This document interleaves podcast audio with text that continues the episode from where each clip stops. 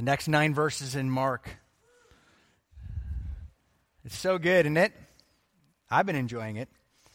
I love to see the Lord.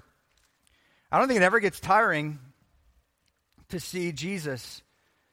And I think we need all four Gospels to p- complete that story and even the revelation from, from Paul to see the beauty of Jesus. He is beautiful. He really is. He's better than your sin. You don't note it. You don't notice that in the moment. That's why you give in to temptation, right? It's why you give into it, as the reformer said, that you give into temptation because ultimately you love your sin more than obedience. And although that's hard to hear, that's true, isn't it? Every time, I mean, just think every time you've given into some sort of immorality, in the moment, you're ultimately saying that the temptation is greater than the power to get out of it. But there is good news this morning. The good news is that we are all called to respond to his call on our lives. And again, Mark is making this argument, and he's saying, look, he can call you, He can make a disciple out of you because He has first demonstrated His power over Satan and sin. And that's where we're going this morning. This is important. Last week we talked about, or two weeks ago, we talked about that the king is here. The king is here. 700 years ago, or before Jesus came, which is 2,700 years ago, which you think about that, 2,700 years ago, someone spoke words that actually made a difference for all of eternity. And he said that there would be a forerunner that would come. And this forerunner would come and he would herald this king. And Jesus made it that, or God uh, in his providence made it that it would be in Rome at this time that the Romans would hear this and think of Caesar Augustus and say, Oh, I know about a king. I know how this works. I know that there are people that prepare the way. And that preparing of the way means that this king is coming to bring peace and rule in that city. And Mark is saying, It's not Caesar. It's the Son of God. And you know, you can't just say that. You can't just say that even necessarily even on the streets, although you believe that, that this is the Son of God. Well, I don't know if it's the Son of God. No, no, it's the Son of God. And Mark says, look, it's the Son of God for these reasons. And now we see, for one, Mark uh, shows us that how humble John the Baptist was. He doesn't start with the birth of Jesus, but he starts with basically the baptism of Jesus. And that baptism is extremely important as John says, I got to get out of the way because there's someone who's greater and I'm even I'm not even worthy to untie the sandal of his shoe. And then not only did we have to see the baptism of Jesus which we talked about only discussed 3 verses last week and realize how important that was for the hearers of the Romans, for the hearers of the Jews, to actually see that that baptism was important because Jesus actually had to fulfill all righteousness. And I'm praying that this morning that our eyes would be open to see the beauty of Jesus, to see how amazing he really is. That's going to transform our lives. We could talk about felt needs this morning, or we could talk about Jesus. And I'd much rather talk about the Lord this morning because there are hundreds of implications of his baptism, of his temptation. So many, I, I, I take forever just to go through them all. But Mark, in a profound way, leaves a lot of details out in the first chapter. Right out of the gate, says, This king is coming. John the Baptist says, He's coming. Oh, but now he's here. He's here now. And I'm going to baptize him, even though I don't want to. But Jesus says to fulfill all righteousness so that that 2 Corinthians 5:21 verse would be absolutely true that he would become sin. He would identify with sinners so that there would be this great substitutionary atonement so that he could take your place. So the righteous one can take the sinner's place so that the sinner's place so that the sinner can take the righteous place. That's incredible. But he doesn't just get to do that or say that, he has to demonstrate that. And he's demonstrating that first through the baptism and now through the temptation of, of Jesus by his archenemy, Satan himself. And not only that, but that shows us that he can conquer sin. And if he can conquer sin, then he can conquer sin in our own lives and save us. And then he has full authority to call us, every single one of you, to a discipleship relationship. And when he says, Come follow me, it needs to be the exact same response as the disciples drop everything and follow him. And we're going to demonstrate why that is so important and why he is able to even make such a claim that sounded so it sounds so familiar to us but yet so foreign to the readers. Now, just a little note on the Bible study note. Again, I'm trying to help you understand how important it is to, to look at what is called the authorial intent. And why that is so important because Mark is doing something radically different than other gospel writers, even. Right out the gate, he's not giving details, although we're going to look at some of the other gospels to, today to see, to fill in some of the gaps. But I want you to see that he has one purpose this morning. And that is to show you that Jesus has full authority. Full authority. Like when you go to a restaurant and you tell the waitress to follow Jesus, he has given you that kind of authority. You actually have a right to go to anybody after church and say, Follow the Lord. You have authority to do that.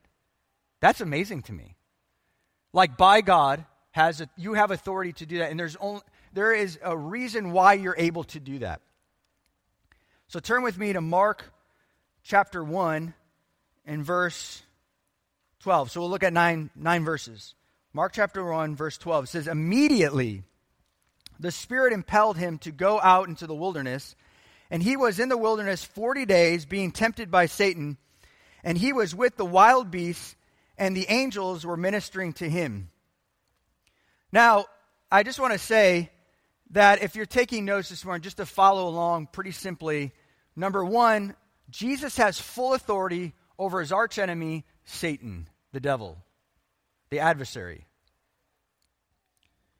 Number two, he has authority over sin's power. And number three, he has authority to call you. To call you. And so the first thing I want you to notice with immediately, which I thought was pretty incredible, that the Spirit impelled him to go into the wilderness to be tempted by Satan. In other words, it, it's just the Greek word is ekbalo. It's a forceful thrusting into temptation. So he goes, literally, there's a massive contrast happening right now. Just think, think back last week he's getting out of the water, he's praying, and the, the heavens are torn open, right? The heavens are rended. They're torn open. They're torn like the, the, the curtain that was torn in two is the same word. It was a powerful experience, and two things happened, you remember? He had the Father's affirmation, said, This is my Son. He is the Son of God, my only Son. And I'm well pleased with him. And in other places, it says that you need to listen to him and him alone. The second thing that happened was that the Spirit descended on him. You see the Trinity there. There was absolute affirmation on Jesus. It, it's almost like the, all of Scripture is pointing to that moment in history, saying that, look at my son. This is the one I want you to listen to. He's important. He's way more important than John, way more important than the prophets, way more important than King David, way more important than Abraham, Moses. This man is the Son of God. And I, he, God's like, I don't know what else to, to do to show you this. I'm making it very clear to everybody that this is the one we've all been waiting for. And then, after that coronation of this amazing king, he is thrusted by the Spirit. And by the way, it is not against his will. Can I just say that temptation is not against God's will? It is a part of his will for you to go into temptation to be tested. And by the way, also, God doesn't tempt anyone, the enemy does. In fact, James says that in uh, chapter 1, verse 13 let no one say when he's tempted, I'm being tempted by God. Tempted means to put to the test. So there's a positive aspect to that and there's a negative. Jesus experienced the negative aspect, and the only way to tell between a positive and negative temptation or a test, that's all that, that word means, means the test, is if Satan is behind it. If Satan is behind it and he's tempting you to do something that is outside the bounds of God's will, that is called sinful temptation, he's trying to get you to go against God, to blaspheme God, to make him look bad, to worship Satan. But really, what is happening too, uh, you also notice that he, he will make you go through trials to form you into the image of God. In this case, this was absolutely a part of God's will because he needed to demonstrate his victory over Satan. And if he didn't, that would be very bad news for all of us in this room. Very bad news. We're not into that, are we? So, would Jesus pass the test? I mean, you have to get into the the mind of the hearers. Understand, when you can do, when you can do that, you're going to come out the other end understanding what Jesus has come to do and understanding what the writer, what his intent, with his purpose, what he's actually trying to do. When you read the Bible, you read it that way. I want to understand, okay, as they were, were they on the edge of their seats, wondering, see, we have all the information now. We're so familiarized with this. We know the end, right? we know Jesus wins. But watch what Mark uniquely is doing here. It's sort of suspenseful in a way. Wait, you're making a big deal for this king to come? You're playing the trumpets. I mean, this guy is coming in. He's going into the waters of baptism. He's coming out. Father's is affirming him. The Spirit's affirming. And then you mean to tell me he's being whisked off into some wilderness to be tempted by Satan? What's going to happen now? And this is the beginning of the gospel, the good news of Jesus Christ. How is this going to end? Now we have this promise Genesis 3:15 it says I will put enmity between you and the woman and between your seed and her seed. This is right after Adam and Eve fall into sin. And he shall bruise you on the head and you shall bruise him on the heel. Now, what does that mean? Jesus is one day going to crush Satan. God in the garden had two purposes to judge mankind, to let the consequences of sin play out, which we all experience all the time. Anytime somebody physically dies, they're experiencing that curse but also one day he would judge Satan. And now that time has arrived, or the beginning of that time has arrived. And so, in 1 John 3 8, what did he come? He said, He who practiced sin of the devil, for the devil has sinned from the beginning. The Son of God, listen, appeared for this purpose to destroy the works of the devil. And how will he do that? And we're going to see here in a moment how he does that. But first, I want to just say that why did Jesus have to go into the wilderness? Why did he have to go into this place? Why did God kind of map out, if you will, this very specific temptation, especially after such a glorious coronation of a king? He goes from the highest of highs now to the lowest of lows. He goes to the mountaintop to the valley in, in just, he probably didn't even blink. And the Spirit is thrusting him out now to be tested in the wilderness. And the wilderness is not just, I mean, you might be thinking, well, it wasn't John the Baptist in the desert? I mean, he was right there and he got coordinated and then boom, he go. And this is a little further. Some say it's, you know, it's near the limestone area of Jericho. It's very jaggedy, uh, it's very rough terrain. Also, it says here uh, that he was with the wild beasts. So you got so you got to fill in the stories here. If, you, if you're taking notes, maybe just in the margins of your Bible, you could put Luke chapter 4, verse 1. You could put Mark, Mark chapter 4, verse 1, and it fills in the gaps. Now, I want to do that very carefully because I don't want you to miss what Mark's trying to doing, trying to do. Does that make sense? Because it could take away from it to a degree. But just for a moment, I want you to I want to fill in some of these gaps to help you understand what was going on in that period of time at his temptation. Luke 4 1 says, Jesus, full of the Holy Spirit, returned from the Jordan and was led around by the Spirit into the wilderness. And then uh, Matthew 4 1 says this Then Jesus was led up by the Spirit into the wilderness to be tempted by the devil.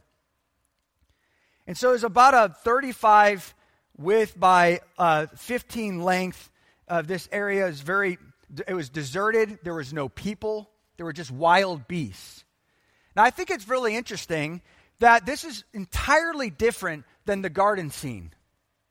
At the first temptation, the first Adam had a beautiful, lush garden. Beautiful animals.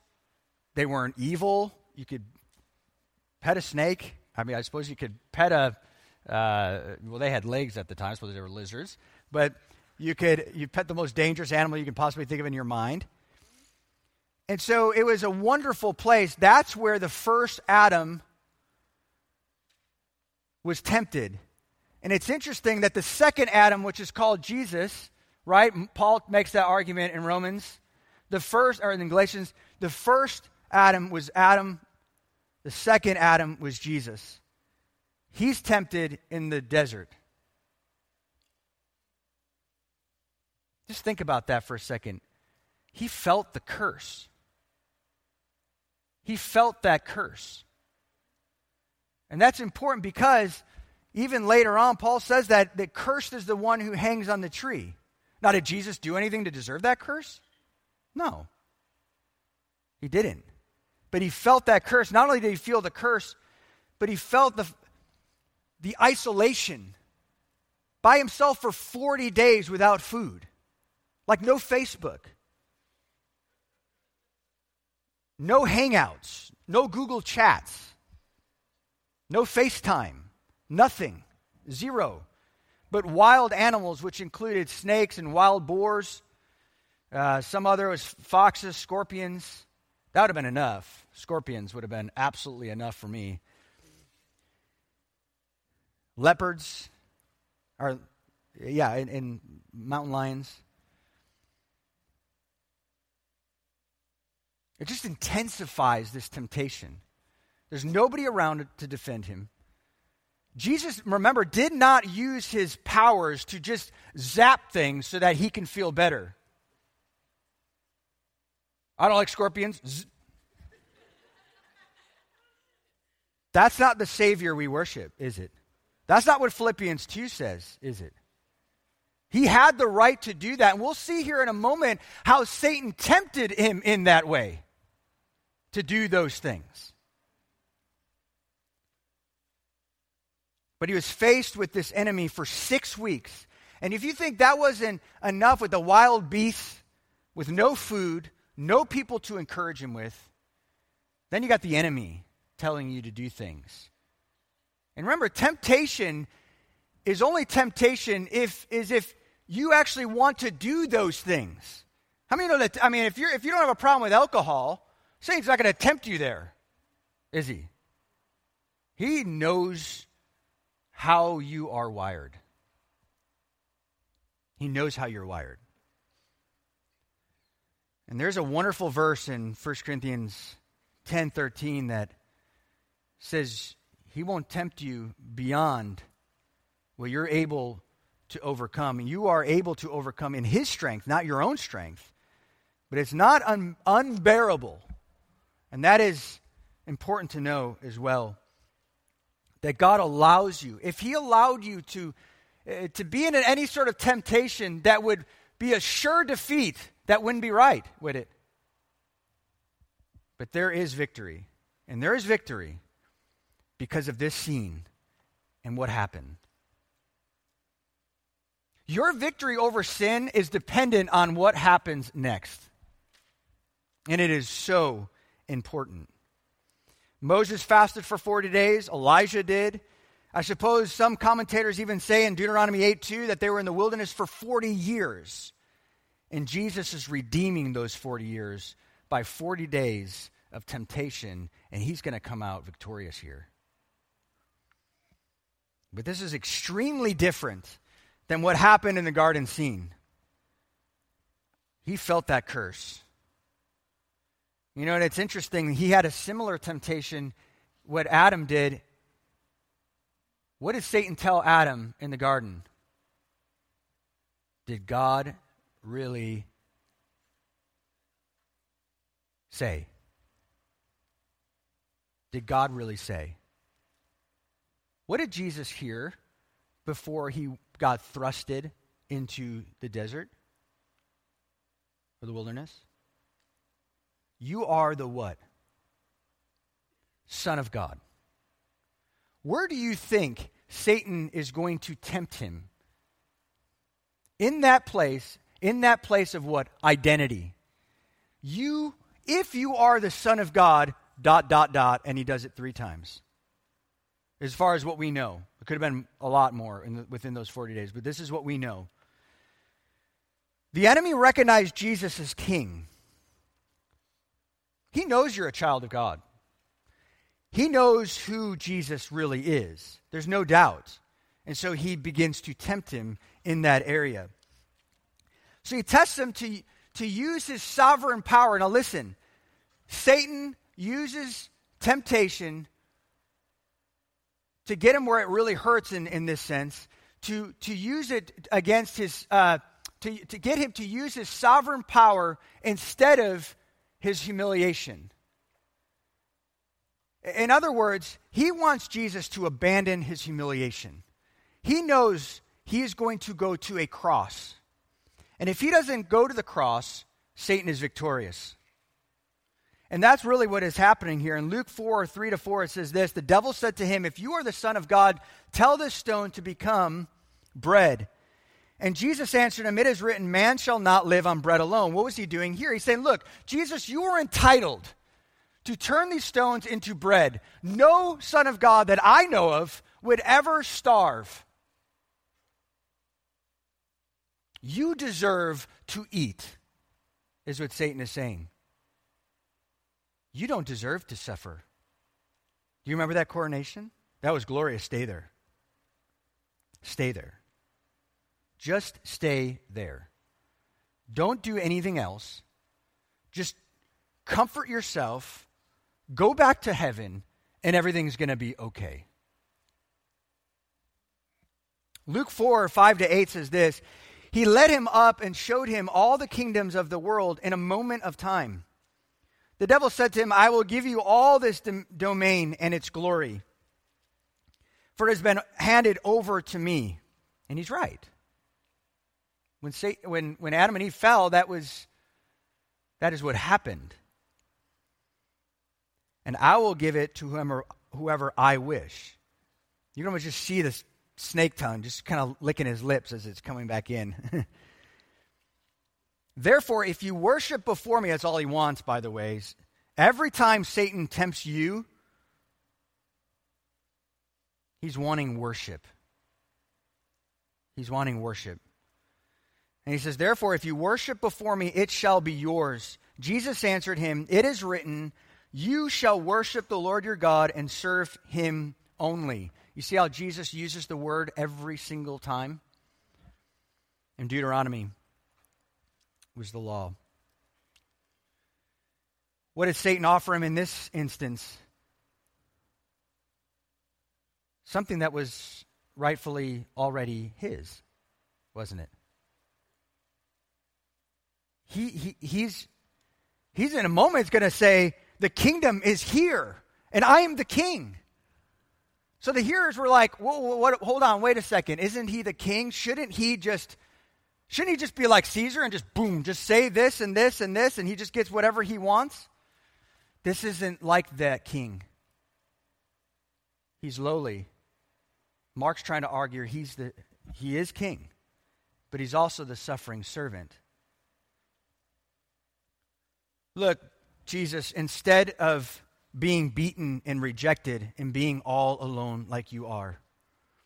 If you just worship me now, you'll have the whole world. We can do this together. We can rule. It sounds so ridiculous, doesn't it? Even saying it out loud. But it's amazing when you're in temptation, it doesn't sound ridiculous, does it? And of course, you know, if Jesus would have given in to the snake, he would have lost everything. And then in Luke 4 9 through 12, he says this He led him, which is the devil, led him to Jerusalem and had him stand on the pinnacle of the temple. There are probably large crowds watching, uh, not necessarily him, but doing their normal everyday duty at the temple, and said to him, If you are the Son of God, throw yourself down from here, for it is written, He will command His angels concerning you to guard you and on their hands they will bear you up so that you will not strike your foot against stone. Notice again, even this, Satan is not hesitant to use the word in the wrong way. That's how sneaky he is. You need to le- learn how to use the word of God properly, the right interpretation, for the right context. And Jesus answered them and said to him, It is, it is said, You shall not, and right back with the word of God, you shall not put the Lord your God to the test. What was he doing here? Saying, Look, Satan is saying, if you thrust yourself down and not choose the route to be beaten, you don't need to be beaten. You don't need to go through that. Don't humble yourself. Just thrust yourself down. It will make amazing uh, spectacle. People will worship you instantly. It's what you want. It's what you came to do, for everyone to worship you, right? Everyone came to worship you. You are worthy of worship, so far, even to say. If you do this today, if you be the Son of God today, if you are the Son of God, even, you can rule and reign today with me. You don't have to starve. You don't have to go through this. You don't have to identify with man. You don't have to go through any sort of humiliation and be rejected by your people. No one's going to reject you. If you jump off and the angels come, it'll be a marvelous thing. Just do it. Just give in. And of course, if you would have caved, it would have undermined God's saving plan. How many know that all temptation virtually is a shortcut to glory? It's a shortcut. All those things were true. I mean, Jesus could have easily just turned the stones into bread, ate, cut the, sh- cut the fast short, but he said, Look, my Father has thrusted me into temptation and called me into a fast, and I'm going to finish it for the sake of them.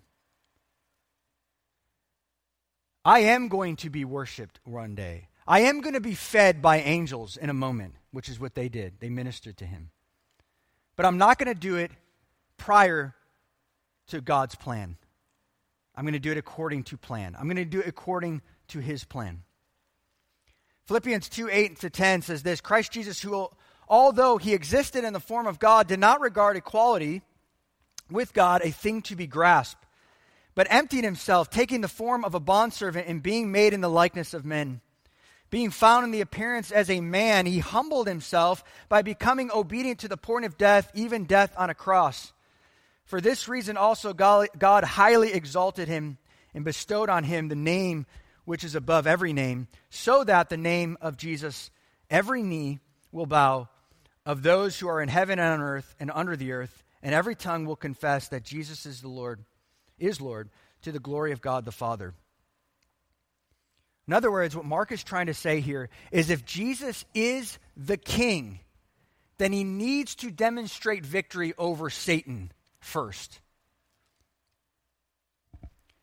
Guys, if you are going to overcome sin, and if you're struggling with sin right now, you need to understand first that he established authority over the enemy who tempts everyone to sin.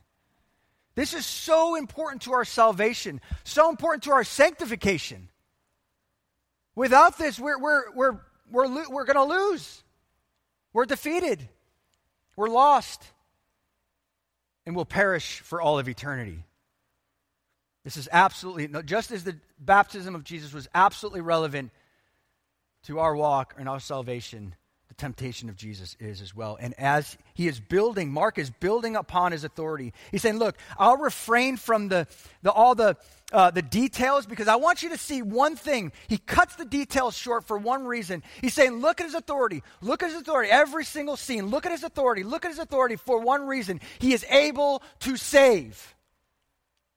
He is able to save you.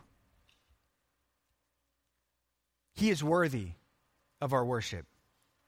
No king ever. Adam, no. Abraham lied, right? Moses broke the rock, crushed the rock, tried to do that on, on his own will. He got angry.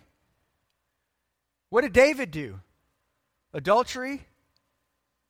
Murder? Jeremiah tried running away. Isaiah had a, a, a faulty tongue.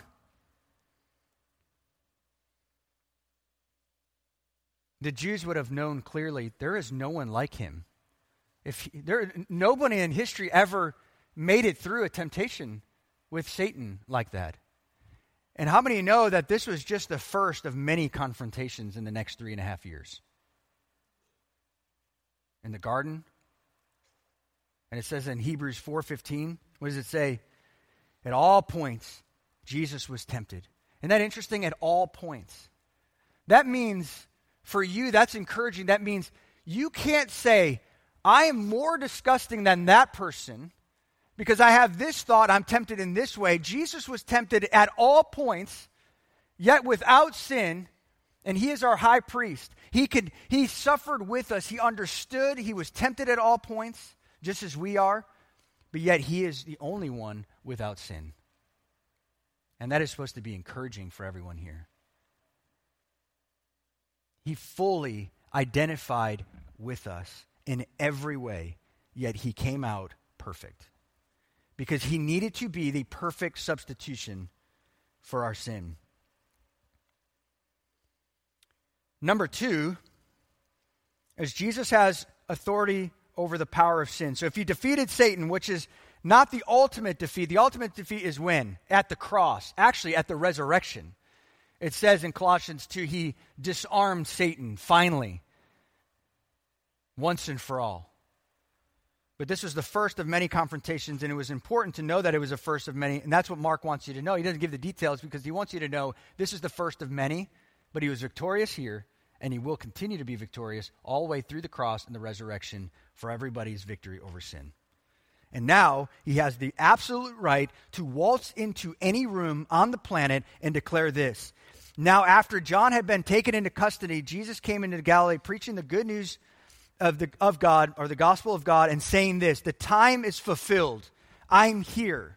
Everything, everything, all what the prophets were pointing to was me in this moment, and the kingdom of God is at hand. Repent and believe in the gospel.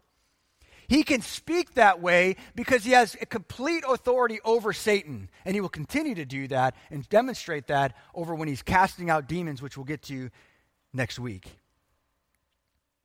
He has absolute authority over Satan and over sin.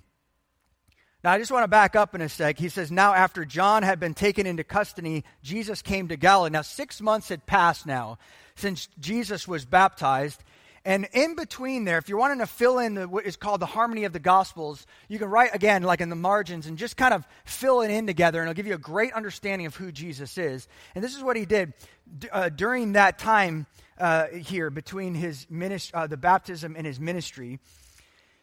He, uh, or after the baptism and the start of his ministry here in Mark, that he cleansed the temple in John 2, if you remember that.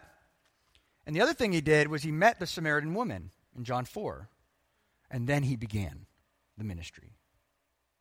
Now that's helpful. I'm not going to go into all the little details of that, take me a little while. But I want you to keep getting the point of Mark. Not what's going on in John and anything else. I'm just kind of filling in to help you get a grasp of the life of Jesus throughout the Gospel of Mark.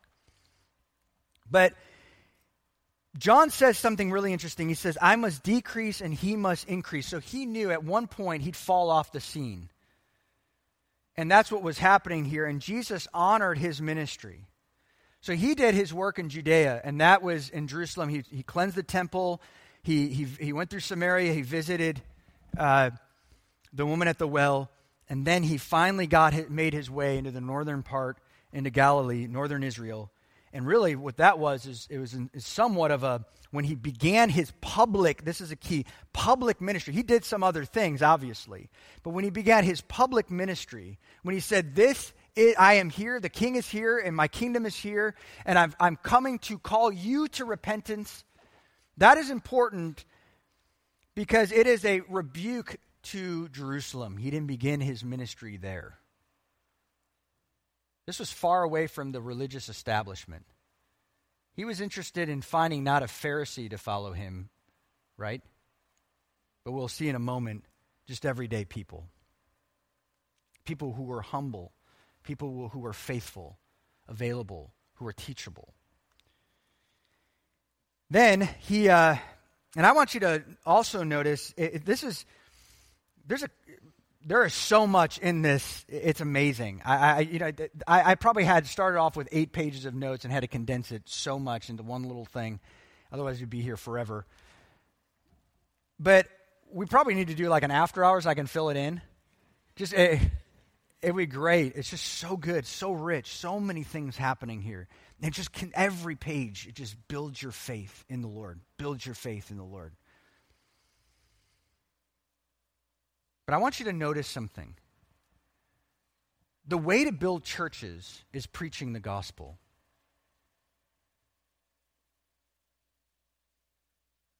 Do you know that? Do you know that? I, I, mean, I think I've said this before. I don't know if it was an ADS context or what. But we've, redu- we, we've replaced preaching with a talk. We've replaced the pulpit with a table. Right? Haven't we? That, that's what's actually happening in evangelicalism today.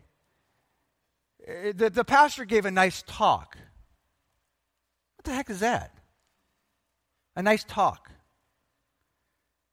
Talk doesn't change anybody's life, preaching does.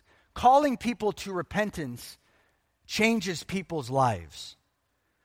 And I'm not saying a table is going to change anybody, not change anybody's life, but it's just interesting. Watch the trends of evangelicalism and how it works, what is actually happening, because it, uh, talks are less offensive than preaching.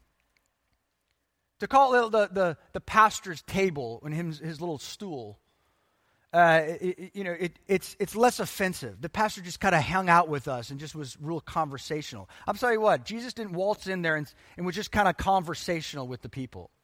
He had absolute authority to call people to repentance because he defeated Satan and sin. He overcame temptation, and now he's able to call you out of temptation. No one else has that authority. No one. No one on the planet has that kind of authority. That would have been ringing in their ears, the Romans. No one has that kind of authority. Who is this? I, I, tell me more. I'm, I'm, I'm in. Give me some popcorn or a fish. Eh, eh, eh, I, am interested. I, I want to see what happens next. Oh, you'll see what happens next. Because this next scene, you're involved now. You'll be involved. This whole thing is set up so that he can call you. And you get to be a part of his kingdom. That's amazing. Luke 4 14 to 30 says, Jesus returned to Galilee in the power of the Spirit, which he just conquered. I love how the Gospels just put all these pieces together. And news about him spread throughout the surrounding district, and he began teaching in their synagogues and was praised by all. Short lived, of course. And he came to Nazareth, literally in the same message, where he began to be brought up, or where he was brought up, and it was his custom to enter the synagogue on the Sabbath, and he stood up and read, and he read this. He read Isaiah 61. You guys remember that one. And he only read one, the, one, the first verse, Isaiah 61, and then he, he paused. He did not complete that prophecy because he will when he comes back as a lion. Why don't you just look at it for a second? I think it's important to look at that because this is what his ministry, this is what he virtually was preaching when he showed up on the scene. So look at Isaiah 61. This again was told 700 years prior to that scene. It says, The Spirit of the Lord God is upon me. This is Jesus. It's about Jesus. Because the Lord has anointed me to bring good news to the afflicted, and he has sent me to bind up the brokenhearted, to proclaim liberty to the captives and freedom to the prisoners, to proclaim the favorable year of the Lord. And then he leaves off in Luke 4 and the day of vengeance of our God. He did not come to bring judgment yet. He came to bring salvation. He came to save people from their sin. But mark his words. He's coming back to judge sin. He's coming back to judge everyone, including Christians. But there's two thrones that you will go, that either one of us would go to when we die. The great white throne is the one you don't want to be before. That's the one where he says, I never knew you. Depart from me, you who practice iniquity, according to Matthew 7. And they're thrown into the lake of fire, which was created for demons and the devil. The Bema seat is what we all as Christians will stand before one day. And he will judge us based on our works and our words and what we've done, our motives. And they will all be laid bare one day. All it's not just your words, it's not just what you do, but it's even your motives. Why you do things. That alone is just really convicting, right? But we'll stand before that judgment seat of Christ and he will not condemn you there, but he will judge you rightly, and then he'll say, Come into my kingdom. Come in. And I, I love the illustration that Alistair Begg said one time when he was preaching. He's a great preacher with a Scottish accent. He makes it better. From Cleveland, Ohio. And one of the things he says, um, you know, they, they, you, always, you always wonder about that one guy you know, on the cross with Jesus, and he, he just barely gets in, right? And, and, and, and he was going through this message about preaching grace, about how Jesus was incredibly gracious, and, and, and, and how he didn't even know, that man didn't know the, the he, he gets, he tells us kind of this parable, I guess, of, of, of how he would get into heaven, and they, they, uh, he's about to be led in, and this angel says, how did this guy get in? Who is this guy? And, and uh, he asked him, he's like, do you know what justification is? Do you know what, by grace alone, by faith alone? Do you know the five solas of Scripture? No, I, I, I don't know that. How did you get here again? You, you, you don't, wait, wait. What? Do you know what Jesus did? You know, his life, his ministry, did you get a d- degree in theology? Nope. Then how did you get here? He calls another archangel. He calls Michael or Gabriel. He says, like, I, I need some help. I can't let this guy in. I'll get in big trouble. I'll let this guy and then have to let him leave. And it's just too much work. So, so how did you get in? I'll tell you one reason why I got in. Because the man on the cross said I can come in. And you want that on the last day. You want the one on the cross, victorious, to say, You can come in. Amen? I think we all want that. and the only reason why he can do that and let you come in is because what he demonstrated in Mark chapter 1. Amen? He says this, he says that this is, it's interesting. He says in verse 14, this is the gospel of God.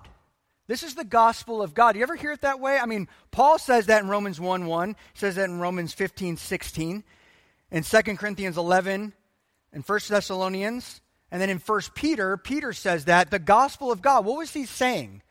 Is this the gospel of Jesus? Of course it is. It's the good news of Jesus. But what does the gospel of God mean? It just means it's God's gospel. It's his good news. The way in which he says the only way that you could get in is through Jesus Christ. In other words, it's not the social gospel. It's not the psychological gospel. It's God's gospel. He determines the rules. It's His message. It's His message. It's not some sort of, you know, Paul was saying, I, I'm not coming to you with gimmicks. I'm not coming uh, uh, and doing some sort of acrobats out here, uh, uh, gymnastics, and I, am not some sort of guy who's going to try to please the crowd here. This is God's gospel. And you need to know that, that it's His message. And that's something that it terrifies me every time I come up here. I'm like, Lord, this is, this is your message. uh, this is your good news. Far be it from me to distort it. Far be it from me to try to twist it so that man would like me better. See how stupid the charismatic chaos is?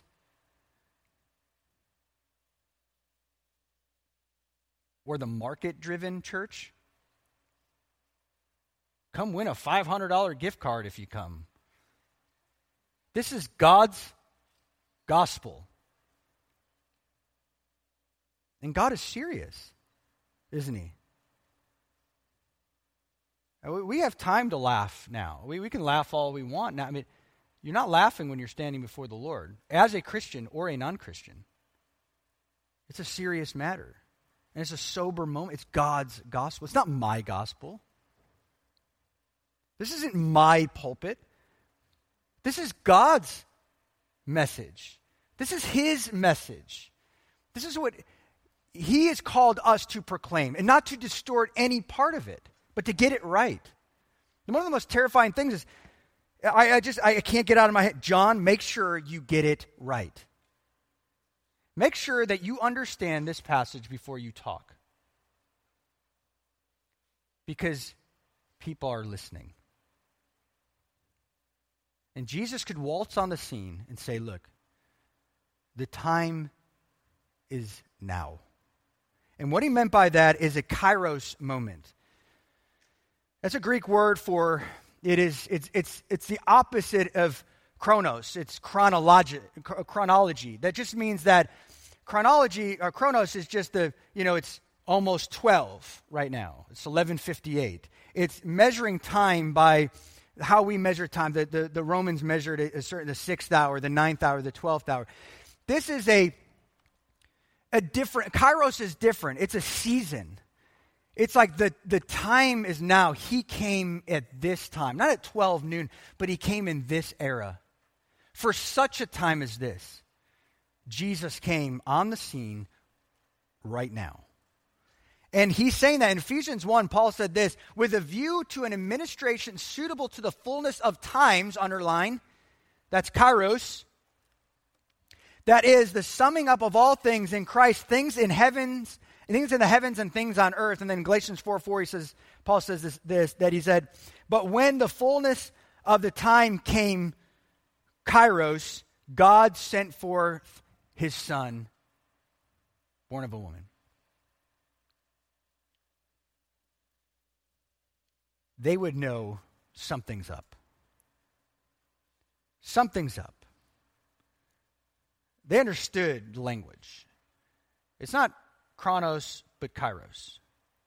Something's happening, something's in the air. And it's not, is Obama the Antichrist? Something's in the air. Something is shifting, like a real shift, not the bozos on TV saying who's the next Antichrist. This is, this is, a, this is a real shift. This is an actual shift. You know, we always talk well, shifting the atmosphere. Really? Well, I'll tell you what, the atmosphere shifted that moment. There's no doubt about that. When the king showed up, it was game over. It was, this is the time where he has the right to say, I'm here. Listen. But he also had not just the, the good news, listen, the good news actually incorporates repentance. It is not Jesus loves you. Amen? Although that's a part of it, it's a part of it. But listen to his words. I want to train you to listen to the Lord's words, not some other person's. I don't care about the Bible says this or I think God said this to me. Certainly, I don't care what God said to you. But what does God actually say when he arrives on the scene? He says this the time is fulfilled. That should be like the huge warning. I mean, anytime red letters show up is good, but all the Bible is inspired. That's why at certain times it's nice to read a, the Bible with not red letters because Every word is inspired, even the ands that are not red lettered. The time is fulfilled, and the kingdom of God is at hand. And the kingdom is wherever the king is. If the king is there, the kingdom is if the king is there, the kingdom is there. It's the king's domain. It's his rule and reign over people. And his rule and reign over people begins spiritually. Okay, there's three, three things. Spiritually, he rules and reigns over them. In other words, he has rule and reign over your sin. He just demonstrated that why he was able to do that because he overcame sin. Number, uh, the second part of that is he, he, he is over darkness and Satan. He destroyed him. And number two, he's the king that he's, he's going to one day, and some people may disagree with this, but he's going to rule and reign in his millennial kingdom for a thousand years. and it's going to be an earthly kingdom. Because this is not an earthly kingdom. Anyone says that is ridiculous in a way. Because I, I don't see. Look at the world. Just how about we all just take a moment for five minutes? We look up the, the latest news, and you tell me if Jesus is reigning earthly here today and Satan is bound up, like it says in Revelation 20. I don't think so. Okay, so we can move on to the third part e- eternally, he rules eternally in the new heavens and the new earth, entirely away from the presence of sin. So, this is what you could say it this way God has, Jesus demonstrated his power over sin by defeating Satan. Right? And then when he comes into your life, he defeats sin in your life practically in a sense that he's broken the practice of sin in your life. You once practiced sin. You were dead. You were just pra- dead in your transgressions. Ephesians 2. That means you were practicing sin and had no power over it. You were dead, no power over it, but you also just practiced it. You liked it. You loved it. You didn't know any better. And then one day he's going to deliver you, not just from the power, not just from the practice, but from the presence of sin. He's going to deliver you from the present, the very presence of sin. The only way that's going to happen is in the new heavens and the new earth. There will be no more presence of not just in your own life, because we have this struggle now. Romans 6, 7, 8, the struggle. But other people around you are also sinning. And the beauty about heaven is you no longer will sin in your mind, your heart, your will, and your emotions. But you won't ever have to deal with that from any other soul around you for all of eternity. Amen? So good. I can't wait for that to happen. I think you can't wait either. But this is what his, his message he says the time is fulfilled and the kingdom of God is at hand. Repent and believe in the gospel. How you're saved is by two ways you believe and you repent. You might say, well, repenting is works. It's not. It's changing your mind. Can you do that alone? No. Do you do it in partnership with God? No.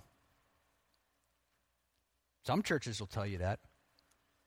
It's not synergistic, it's not two powers happening at the same time at your salvation. It is one power, it's monergistic. There's only one power, only one energy happening at the birth, at the salvation, at the new birth, and that's God's. That's the Holy Spirit's. Amen? Nobody wakes up saying, I think I want God, unless a miracle happened. Unless a miracle happened.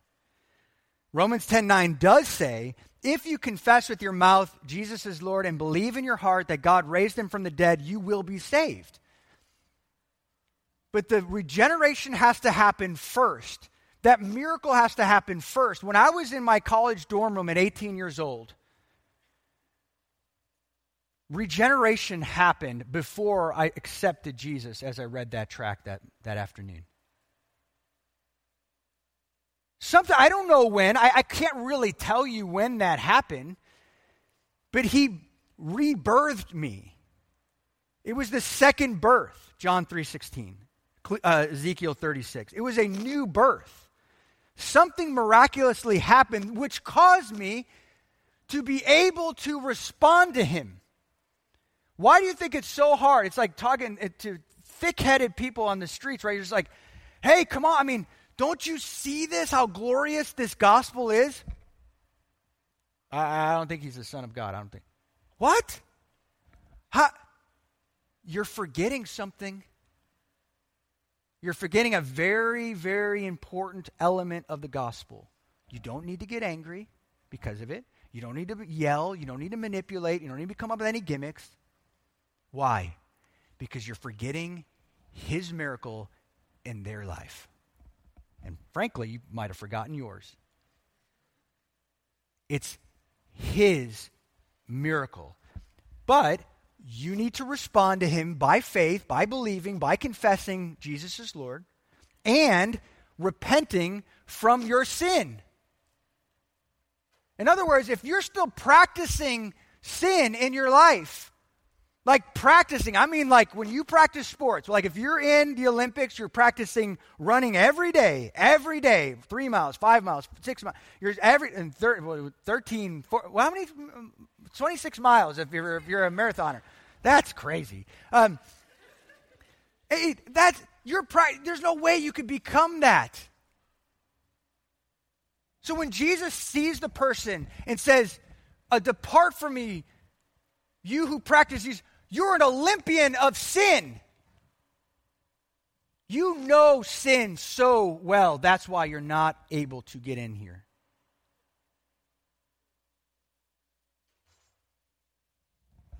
Do not be an Olympian of sin, but of righteousness.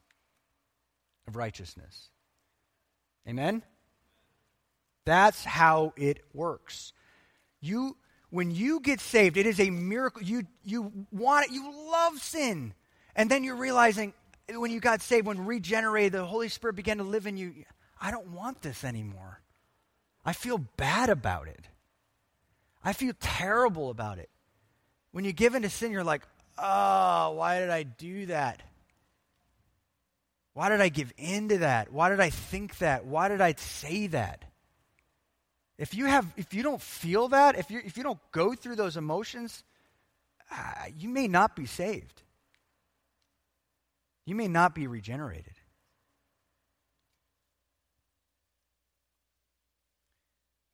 Jesus demonstrated complete authority over sin so that he can give this kind of victory to others.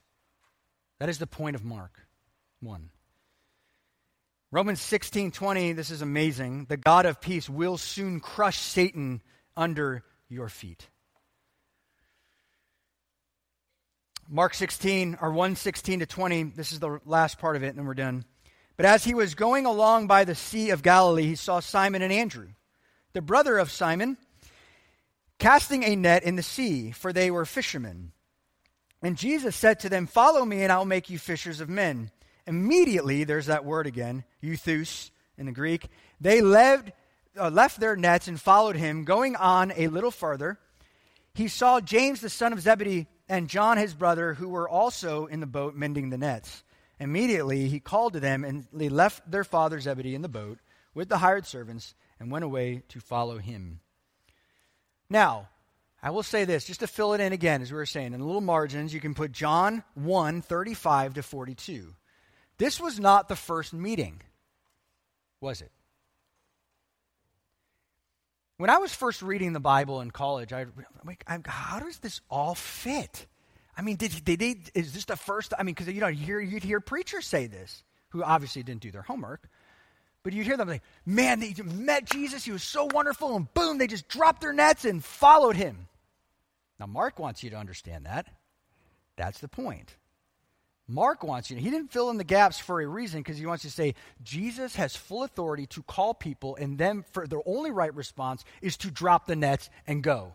Amen? It's, it's supposed to be fast paced and condensed, full with power. That's Mark. But let's just look at this for a second. Let's look at John 1 35 to 42. I don't think we're doing anything illegal, okay? You might be thinking, well, you're not supposed to do this. Really? By what rule? But, okay, let's just look at this for a second, okay? So, John 1, 35 to 42, this is, they, they had already spent some time together. Now, understand that when they met, John the Baptist was doing his ministry still. And that is important to understand. Six months later, now they meet again. And Jesus did the right thing. Then he can call them because John the Baptist's ministry was finally over. So John was standing with two of his disciples. So again, it just makes Jesus look so profound, so beautiful when you read these things because you're just like, he is that good. He's always thinking of things that we would never even think of, but yet it's for our salvation. Okay, so John was standing with two of his disciples, and he looked at Jesus as he walked and said, Behold the Lamb of God. And the two disciples heard him speak, and they followed Jesus. And Jesus turned and saw, saw them following and said to them, What do you seek? And they said to him, Rabbi, which translates teacher, where are you staying? And he said to them, Come and come and you will see.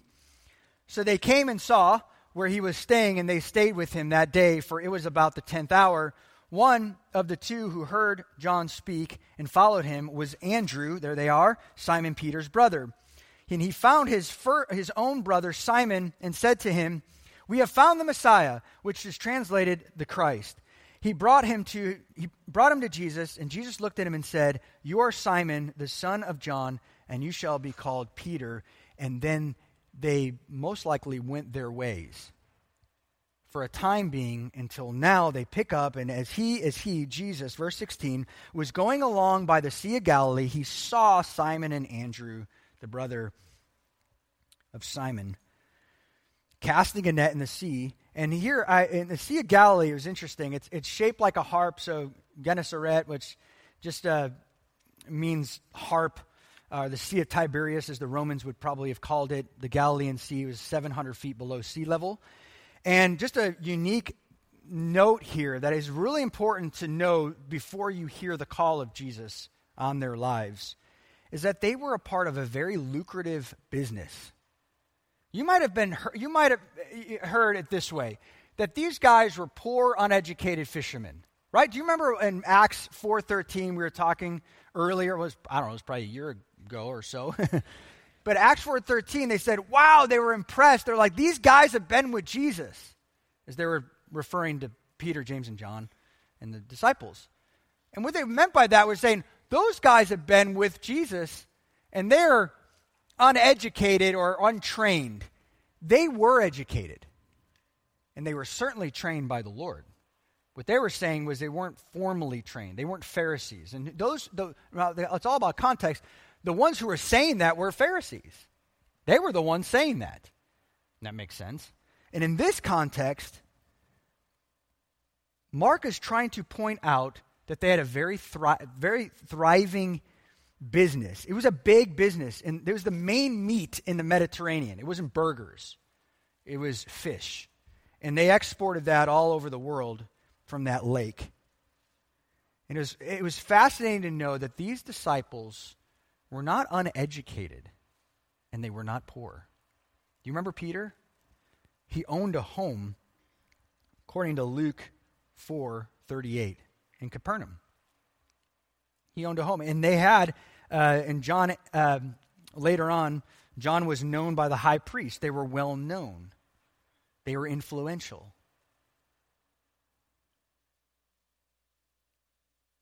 What does that mean? Does that mean if you're poor and uneducated, Jesus doesn't want you as a disciple? No, of course not. But Jesus chose them for a reason. Even unbeknownst to us, I don't know, but this is the truth of the matter. He did cho- choose them uh, by his own volition. And they were certainly not qualified to do this. And it's interesting, too, that disciples usually sought their teachers. They weren't searching Jesus. Disciples always, for the most part, sought, sought their teachers. In this case, only the radical ones, like uh, in 1 Kings 19, uh, the Elijah sought out Elisha, only the radical teachers would go and search for his disciples. And that is important to know that. And, and uh, he was given into a certain kind of walking. He was a walking discipler, I guess you can say, rabbi. He walked and talked. He, he wasn't, it wasn't a classroom setting. Those, at those times, if you wanted to be a rabbi, or if you wanted to be under a rabbi, you had to apply to the school. You had to get in. You had to take certain tests. You to, it was very difficult to get in in that time. And the profound the uh, nature of this whole story is just that Jesus decided to pick them, even though they didn't seek him. And isn't that true about Jesus that it is the Lord in John 15, 16? You did not choose me, but I chose you and appointed you that you would go and bear fruit and that your fruit would remain. Jesus chooses us. And that they would not only just be, not only follow him, it says, follow me, but I will also make you fishers of men. I will teach you not just to be a disciple, but also how to make other disciples. You remember Isaiah 55 5? Some of you guys know that, right? Let me just read it again. You will call a nation you do not know, a nation which know, knows you not will run to you because of the Lord your God, even the Holy One of Israel, for he glorified you. Jesus is the only one that can call you. He is the only one with authority to call his people. That was referring to David, but really it was its, its ultimate fulfillment was in Christ. That we have a right now, and even in Matthew 28 says that I've, I have all authority and I give you this authority. Go and make disciples of all men. Now, that might seem extremely shocking from a human perspective that they just left their net immediately. They left their net and they followed him. From a human perspective, sure. I mean, they, I mean, even John and, and his brother, James, they left the father. I mean, they, the dad was probably like, there goes my business, you know. okay. And I think Mark is trying to tell us here something. He's saying, look, these guys had a lucrative business. They weren't some poor, they weren't just working at McDonald's. Chick fil A, it wasn't a blow off job. This is a big industry. And they left their nets. Like, who does that? In, fa- in fact, even a greater question is who could just call people to leave their lucrative business? Who could call people to leave their family? Who, who does that? Who just waltz right in there and just messes with people's lives like that? The King Jesus. The only one that is able to call you to quit your job. The only one that is able to call you to leave brother, mother, sisters to join another family called the church. He's the only one that is able to call anyone because he has complete authority over all of our lives. Amen? He's the only one.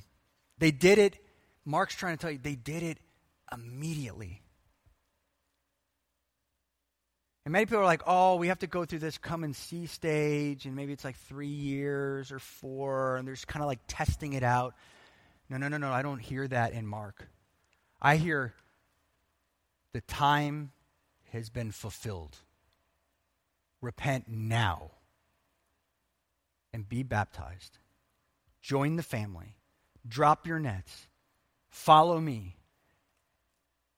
He is worthy of your worship. He is worthy of your yes. He is worthy of everyone's yes. Listen to what one Bible commentator says. He says this They do not search for him, Jesus, but he searches for them. It is in their world that discipleship begins. Watch this. When Jesus, as, the, as God's Son, initiates human fellowship, the encounter takes place not on his ground or even on the holy ground of the synagogue or temple, but on their ground. In the working world of boats, of nets, and labor from dawn till dusk, there is only one thing the fisherman can do, and that is to respond to the commanding word of Jesus, grounded solely in the authority of his person.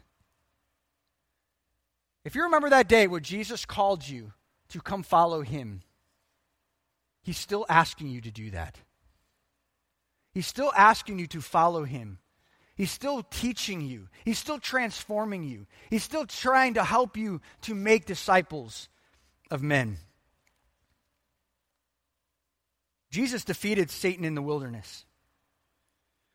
He declared victory over sin through the preaching of the gospel. That was clear. And now he demonstrates his power over the calling of disciples, of the calling of his disciples, by transforming them and calling them to do the same thing. In other words, what is he doing? He's asking you to drop your nets. He's the only one that can call you to do that. Not even I can do that. I can't call you to quit your job. It's not even really about quitting your job. That's you're missing the point. It's not even. We're not even asking. That's Jesus is not calling you later. Well, I, sorry to the boss. I, I I was on Sunday morning. I was sitting in church, and Jesus has all authority, and he was baptized, and and then he told me to quit this job. You're not going to be a good witness. That's not at all what he's saying. Mark is showing them that he has complete authority over every man's life, whoever lived and whoever will live. The only reason why they just just they left. They're like you you are the Messiah. I'm following you.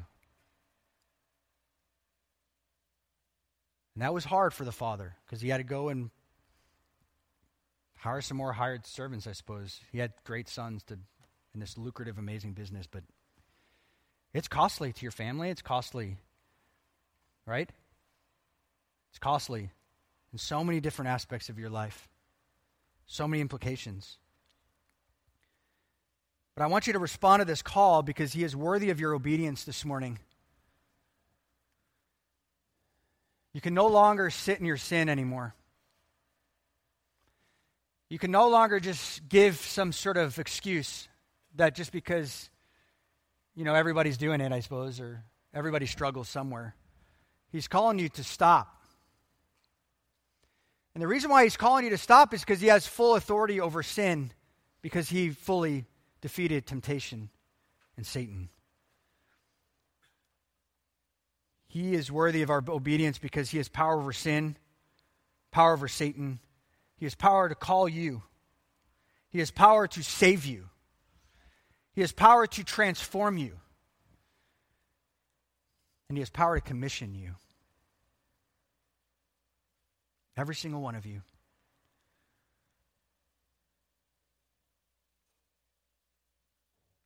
I was just going to read a verse here and then a quote, but it says here Ephesians 1:21 He is the Messiah, the king, the ruler, the power, dominion. That's Mark's point. Far above all rule and authority and power and dominion and every name that is named, not only in this age, but also in the one to come. He has full authority. That is Mark's point over Satan, over sin, and power to call every human being on the planet to come follow him so that he may transform you and then teach you how to be a fisher of men. And that fisher of men, by the way, is from Jeremiah 16. They would have clearly saw and knew what Jesus was talking about. And I love this. He meets us where, he, where we're at. He uses an Old Testament verse, Jeremiah 16, which talks about the, the judgment. When, when God was saying, I'm, I'm going to raise up fishers of men. Well, you know what he's saying? He said, I'm going to gather people and I'm going to judge them. Do you know what that's what disciple making is? We're gathering people for the harvest. We're in the great harvest. They would have understood that.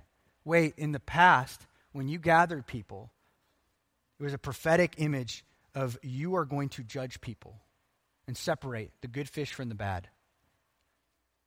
And now in the New Testament, you're calling us to gather people, to hear the good news, to be saved. But those also that we gather, some will not be saved, and they will be judged. Spurgeon says this when Christ calls all or calls us by his grace, we ought not to remember what we are.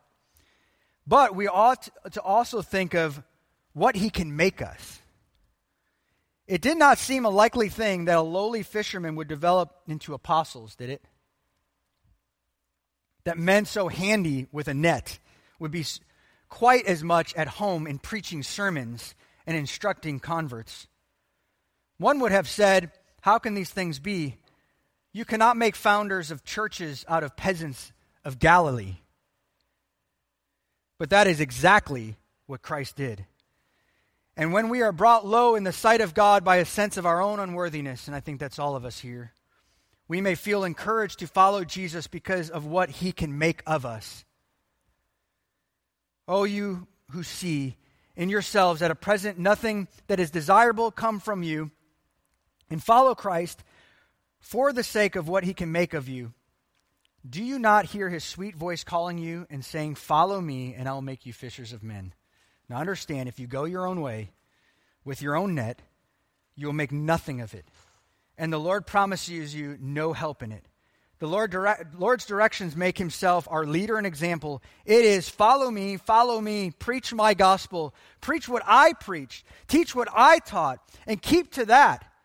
With that blessed servility, which becomes one whose ambition it is to be a copyist and never to be an original but copy Christ even in jots and tittles. Do this, and he will make you fishers of men. But if you do not do this, you will fish in vain. You'll fish in vain. And I'm reminded of Paul when he said in 2 Timothy 2 2, just if you're a disciple of Jesus, spend the rest of your life passing it down to what it says is faithful and able people. Or, in other words, those with character and those with gifting. Spend the rest of your life fishing for men.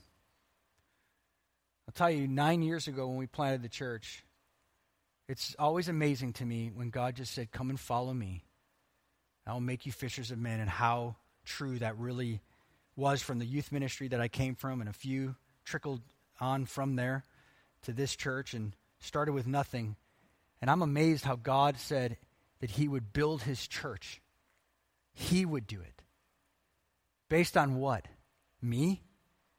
No. Based on the rock of truth that Peter confessed, even here in the middle of Mark. You are the Son of God. In other words, this whole church was built on the pure seed of the gospel. And the whole church at large was built out of the purity of what Jesus did in the temptation. And the reason why we have a beautiful church today, the reason why your salvation is genuine, is because Jesus defeated Satan. He defeated sin. And he is able to call you into transformation. Amen? Let's pray. Father, we thank you that Hebrews 4:15 You are the high priest. You went through all what we went through. But yet you did not sin.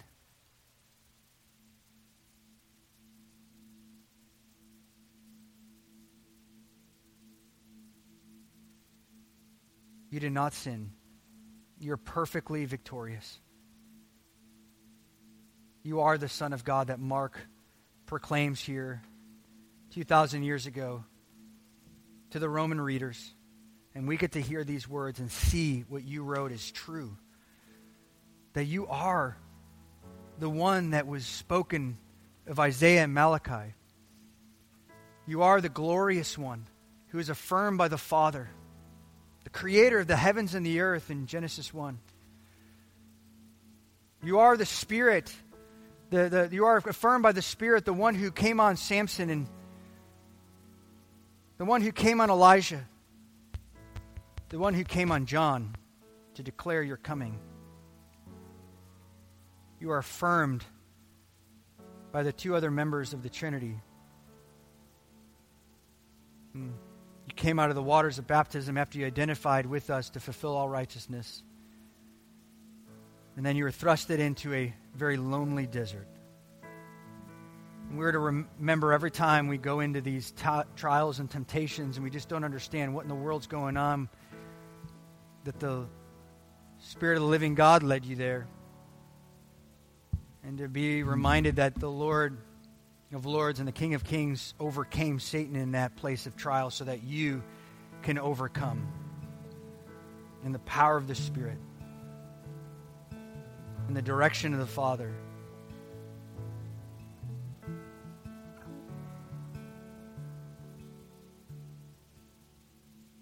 And he overcame this sin, and he can call people to repentance, and he can he could call you today to repent and believe.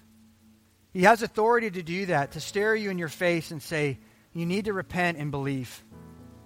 Enough's enough with the sin, enough's enough with the practice of it. Become one who practices righteousness. And the only way to do that is through the miracle of regeneration and to plead with God to save you. And that's why he came to do just that.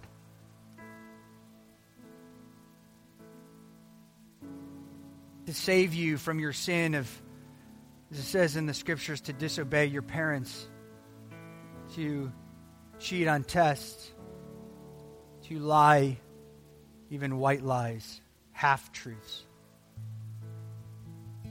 to stare a little longer than you should. He come to forgive you from all of that sin. There's not one sin on the planet that He cannot forgive you from. And when you come to Him, all of your sins will be erased. And as far as the east is from the west, your sin is far from Him. And He's the only opinion that matters.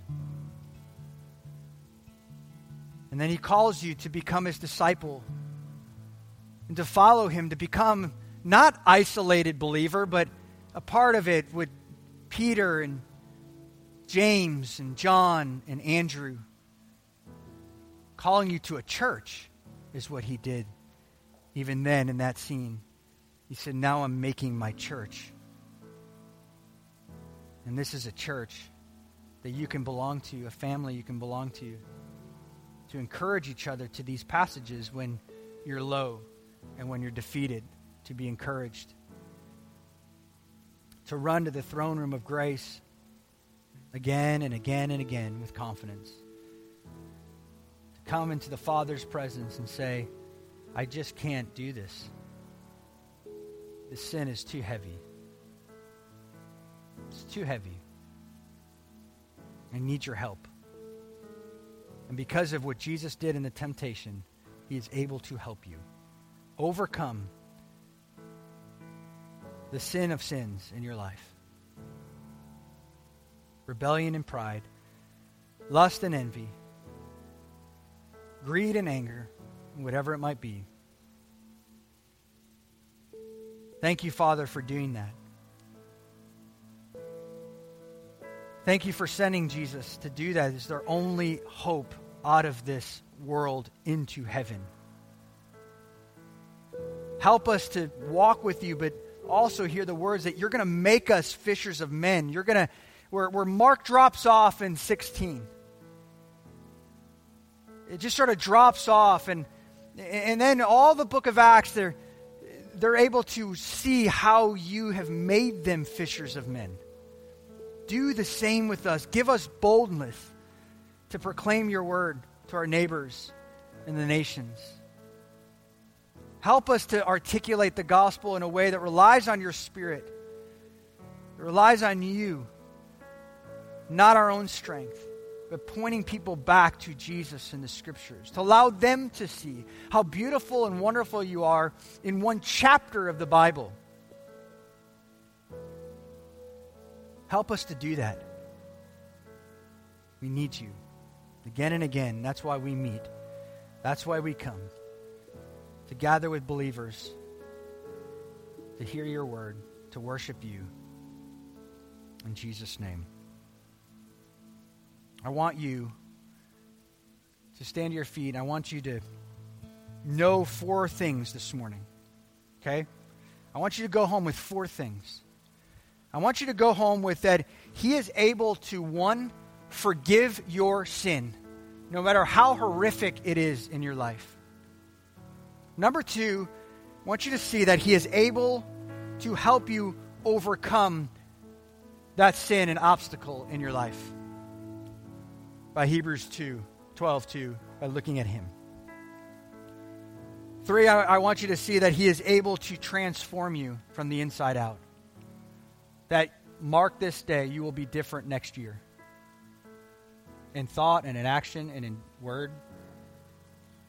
And number four, he is able to help you make disciples. You might be like, man, I don't know how to do that. I don't know how to share the gospel. I just, I'm usually the guy praying and watching somebody else do it. Or when I do it, I'm just so inadequate, I don't even know how to do it.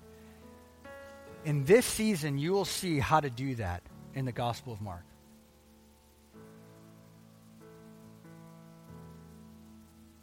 Young and old. Whether you're 12 or 72, you will be able to make disciples because that is what Jesus called you to himself and how to make disciples. How to, to be a disciple first, consume yourself with that and that call, but also equally, you need to understand that He's not going to let you sit. not going to let you sit. And what amazing privilege that has been in this church to go to Sweden, to go to Colombia, to go to Japan, to go to Belgium, to go to Germany, to go to Ecuador, to go to Uruguay, to different places in the world to say yes to him to the nations, but also to go to the different streets of Oviedo. Don't forget that, church. Let's not become a church that just comes and learns, but we're ones that do this stuff. We want to do it, and, as imperfect as we are, and Jesus is okay with that because he came to Andrew and Peter and James and John just as they were. And that's the encouraging thing for everybody in this room is he made them into bold witnesses. The key word is made. And that's what he's going to make of you. Amen? Let's worship him. If you need prayer,